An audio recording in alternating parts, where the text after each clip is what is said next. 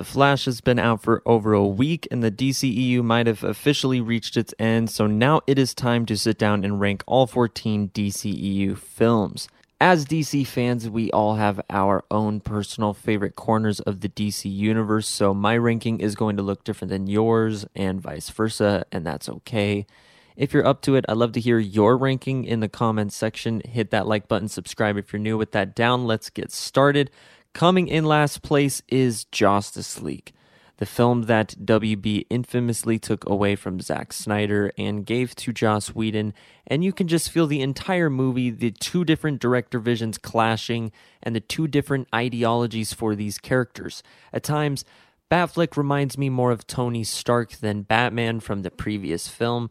Barry gets reduced to being a running joke. Although I liked the characterization of Superman in this movie, the CGI mustache gate was just flat awful. And the reshoots were completely unneeded. The film was released early before the visual effects were completed, so the previous guy in charge of Warner Brothers, Kevin Tsujihara, could get one last bonus before he lost his job due to an upcoming merger with AT&T. So still to this day it's just absurd that this happened on a big budget major worldwide release especially with this level of IP in the Justice League.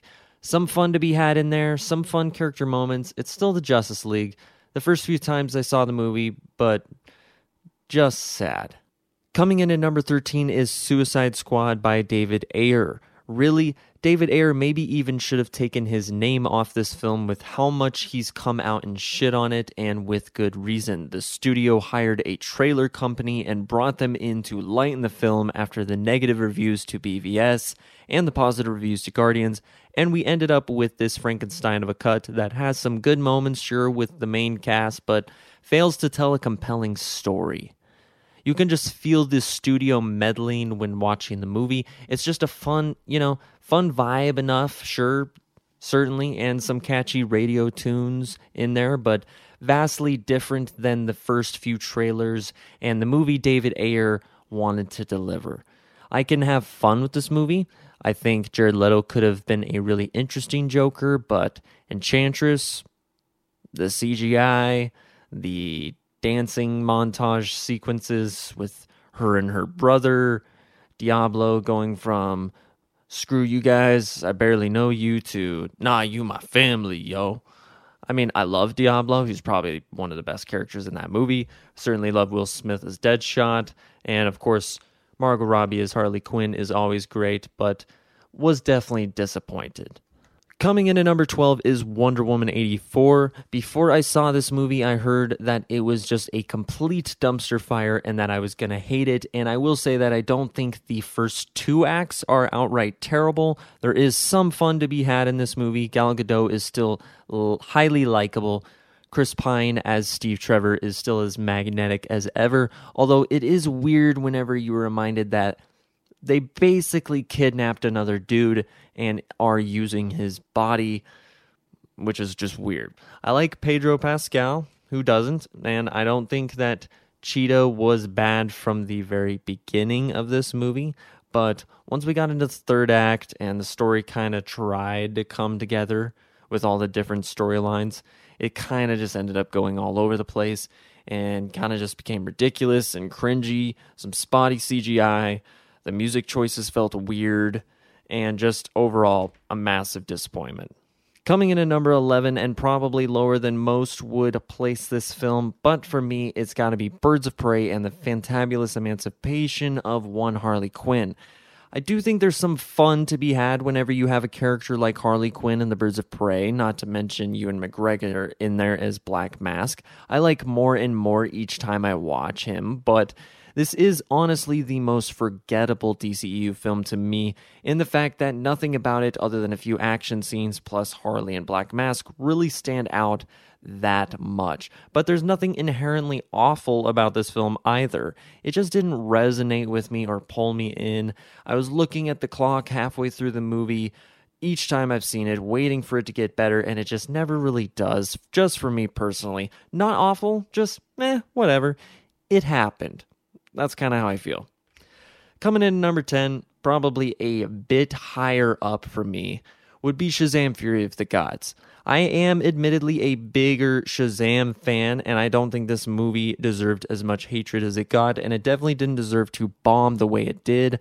Although I'm not crazy about it, the whole Skittle unicorn thing was a little weird. They really amped up the amount of humor in this film while also relying more on heavy CGI action set pieces, which does make the movie feel bigger and more epic than the first. But also, it does take a hit with some spotty CGI on a higher budget, less of an emotional undercurrent throughout the film, although it doesn't lack heart completely, and it does have a few great moments with the family. There's not quite enough of them. Although Shazam vs. a Dragon was cool, it wasn't super emotionally satisfying, and the egregious studio spoiling a major character cameo in the movie was just a bad call. Coming in at number 9 just ever so slightly and maybe interchangeably with number 10 is Black Adam, another character I have always hoped to see long before Dwayne Johnson was publicly cast in the role, and although I would have much preferred to see Black Adam introduced as a villain first, and then over time, after many defeats and many years, eventually becoming an anti hero, I just feel like you kind of skipped over a little bit of that and just got straight into the kind of just straight up hero. And although there was some interesting character development and opportunities for some interesting character interactions with that, and I think Dwayne Johnson was good in that version, that role that they were going for, it's just not my personal preferred version of that character. That's just me being nitpicky. He was pretty much a hero. Speaking of the Justice Society, long overdue live action debut, and one can only hope that it's not too long before we see them again. At least see them on the big screen, I should specify. James Gunn, please, please give us the Justice Society. Also, the score in this movie is like top three or four best scores in all of the DCEU.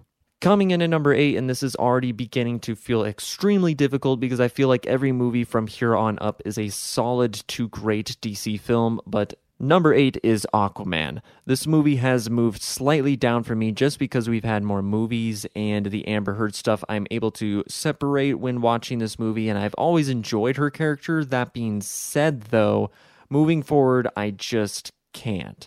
The scenes that build our two main protagonists in a romantic direction starts to feel rushed or like it happens just to happen.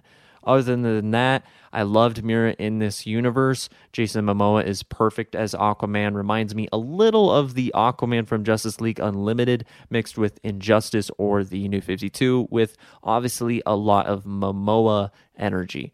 I think the plot is a little thin like we've seen the hero's journey before, where he emerges and not just as the king of the ocean, but he unites the Atlanteans and the humans, but also he becomes a hero. Not the most emotionally challenging or freshest storyline, but it was executed very, very well by James Wan and Peter Safran. Uh, Nicole Kidman and Temuera Morrison were kind of the heart of the movie, I thought, and 100% I bought their relationship despite little screen time. Vulko, Willem Dafoe was great to see in there, and two of the better DCEU villains were in this movie with Ocean Master and Black Manta, and specifically Ocean Master. I pretty much love Patrick Wilson in everything, and I love the brotherly conflict in my comic book movies. Although sometimes the comedy undercuts the emotional tension a little bit. And that being said, it's a fun, great time for DC fans with some beautiful effects. Coming in at number seven is Batman v Superman Dawn of Justice, the Ultimate Edition. Not talking about the theatrical cut, that one is not even on this list.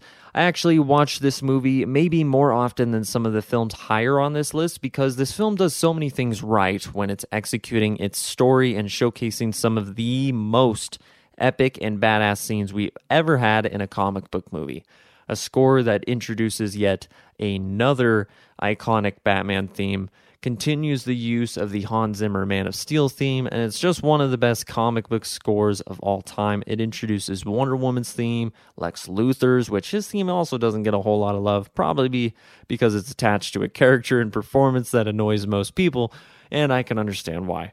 But the Ultimate Edition, however, gives us 30 minutes extra of little short moments of development that were originally sprinkled throughout the film, fixes the editing problems, gives us more Superman. Clark Kent gets us so many more times to shine, whereas before I felt like the movie Batman overshadowed, this feels much more even between the two. And the Ultimate Edition felt like the perfect setup to Zack Snyder's Justice League while delivering a slightly overly complicated story, not even in the main story, but slightly so in some of the side plots and just having so many different comics and what felt like different movies thrown together. This movie does to me, however, deliver the action, the excitement, but not quite as much of the heart as some of the other films.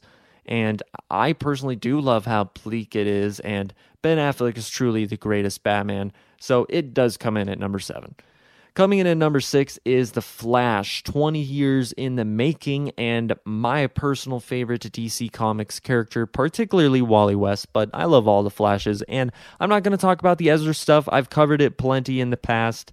But as far as this film and all of these movies going forward, I would consider great from here on out. And this one and the next four could change, but the main reason I don't rank this at number two or three is the god awful CGI in certain moments of the film, which the first time I saw the movie was very jarring, but I still liked the film a lot. And then the second time, I knew what I was going into, so I ended up loving it.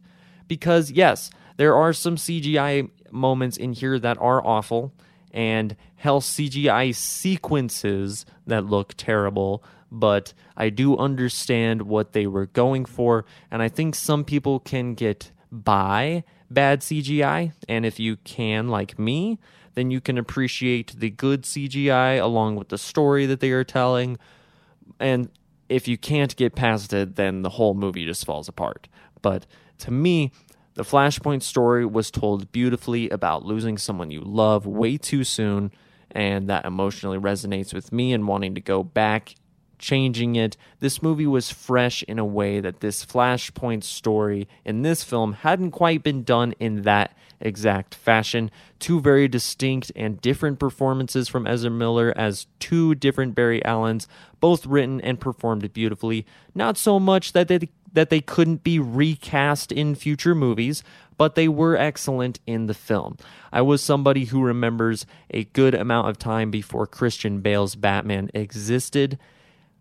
And Michael Keaton was clearly my favorite Batman back then, and I just got to grow up with both of them. So I am somebody who, who anytime the Danny Elfman Batman theme from the Tim Burton Batman films kicked in, or we saw that version of the character, my heart melted. And he had so much more to do than I thought he would. It was very reminiscent of Tobey and Andrew coming back in No Way Home for me personally. I also thought that Sasha Calle, who I had no idea what to expect as Supergirl, absolutely crushed it, and I think most fans that have seen the film would agree she was a standout in her limited screen time. Overall, a great but flawed DC film that was way overhyped. It never needed to be as good as No Way Home or The Dark Knight or Infinity War. It just needed to be good and hell to even just exist. As a Flash fan who never thought I'd see this storyline or Michael Keaton's Batman return and kind of gave up hope like 15 to 20 years ago, it's sad to see that this character has been damaged as an IP due to all of the controversy, not just surrounding the main star, but the two decades of delays. Here's hoping we can see a new version of Jay Garrick or Wally West pop up in the new DCU. Coming in at number five is Wonder Woman. I could totally see why any of the top five movies could be your number one, and my list changes throughout the year, but currently I'd say after watching this past time to get prepared for this list, I did start to notice something that a lot of people that do criticize this movie noticed, which is the third act. Now, I am not about to say it falls apart and the movie turns to dog shit because I think the emotional aspects of the film really shine in the third act and give Wonder Woman that extra push that she needed. But some of the CGI does take a dip. Patty Jenkins notoriously hates the Ares fight, and some of his dialogue is rather weak. But honestly, that's it. The fight was great. I loved having Ares included. I just wish he had been in it from the start more instead of this last minute inclusion. The score and cinematography are truly great, and this film feels like it fits in the Snyderverse and fits with some of these other DCEU films very nicely. The acting is great. Chief and the team are there for comedic relief, but also have emotional journeys. This film is truly great.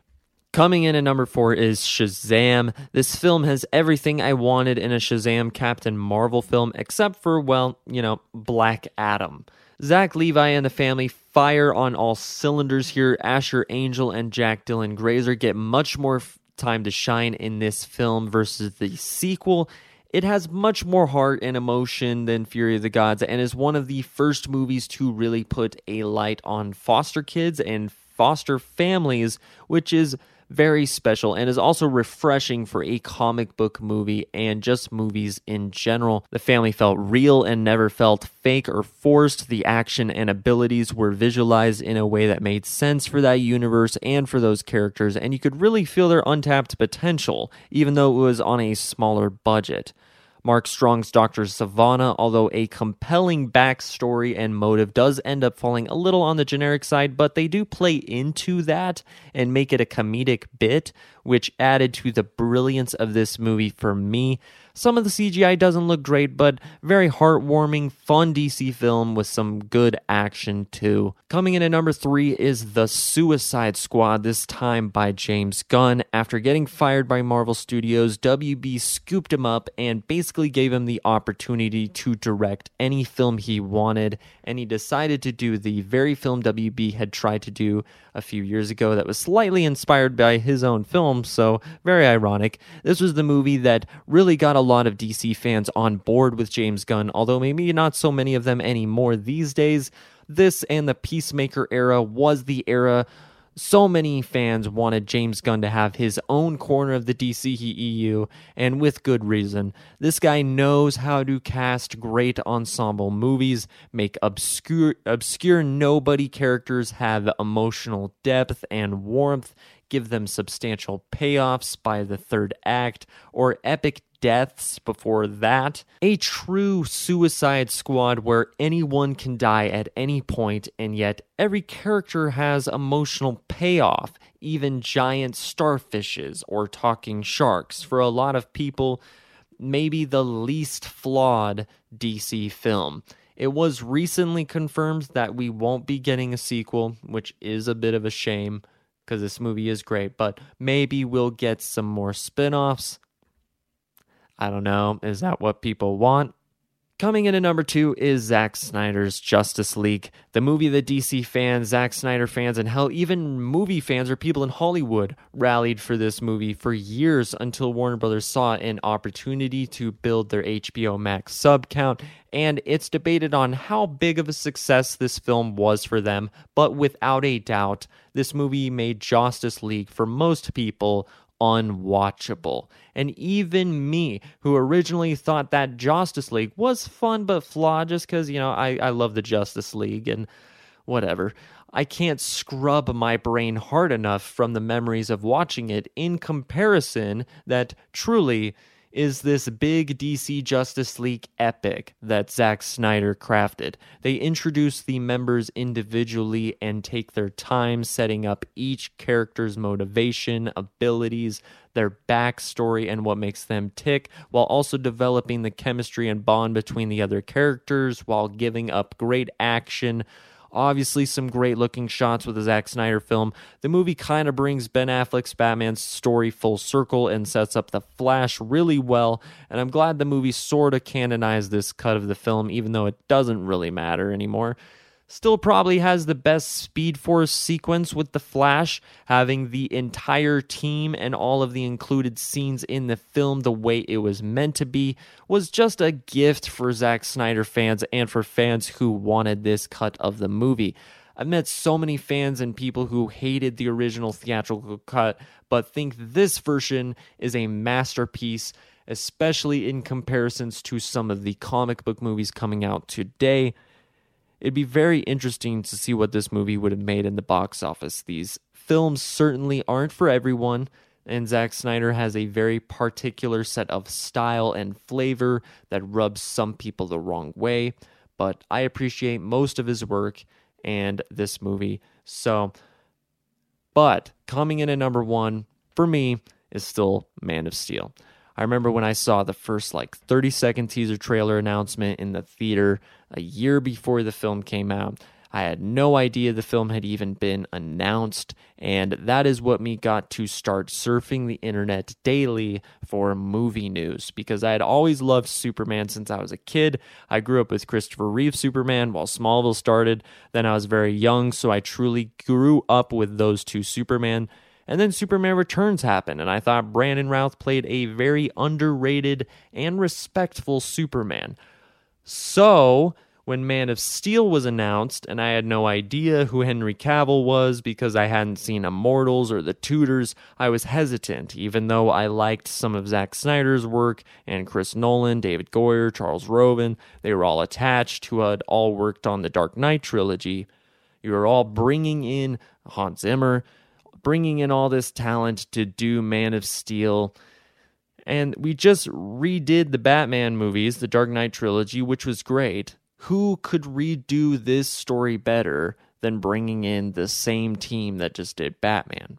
This film has an all time great score, maybe in my top three of all time for movies. The use of different camera angles to tell the story of how Clark is feeling throughout his life. To me, I had never seen before. The depiction of Jor-El and Krypton was something either out of Superman the animated series or Star Wars, and it blew, blew my mind at the time. The story of why Clark hasn't came out as Superman does work for me, even though it doesn't work for everybody, and that's cool.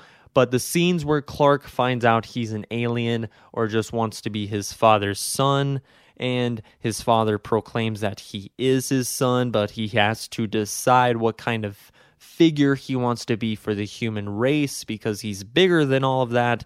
I mean, there's so many different philosophical undertones and yes, some religious ones as well, but to me this is a perfect sci-fi first contact story with an alien race and what it would look like if this really happened in a human city. There wouldn't be time to just move millions of people out of the way faster than a speeding bullet. Not your classic Superman, Superman day one, literally, in a more grounded world that is conflicted with Superman kind of like audience critics for this film were divided. A lot of people hate this movie for the changes this reboot made, but to me, that's why you do a reboot. You adapt. Yes, you retell, yes, and finding that balance of what you retell and what you don't is very important, and I respect that. And what to change, what not to change. And to me, they nailed it. And for some, it was bad. It was a bad Michael Bay film. The cast was absolutely perfect from the top to the bottom, and it will always baffle me and make me sad that we never got a Man of Steel trilogy with Henry Cavill. But remember, these opinions aren't meant to be polarizing, just honest from this DC fan, but I am curious to see what you all think of The Flash, the rest of the DC movies that have came out over the last decade. And remember, my list doesn't represent all DC fans, just this one. Thank you so much for watching. If you'd like to see more videos like this or help support me, then please consider subscribing or hitting the like button, and I'll catch you in the next video. Take care of yourself and see you next time.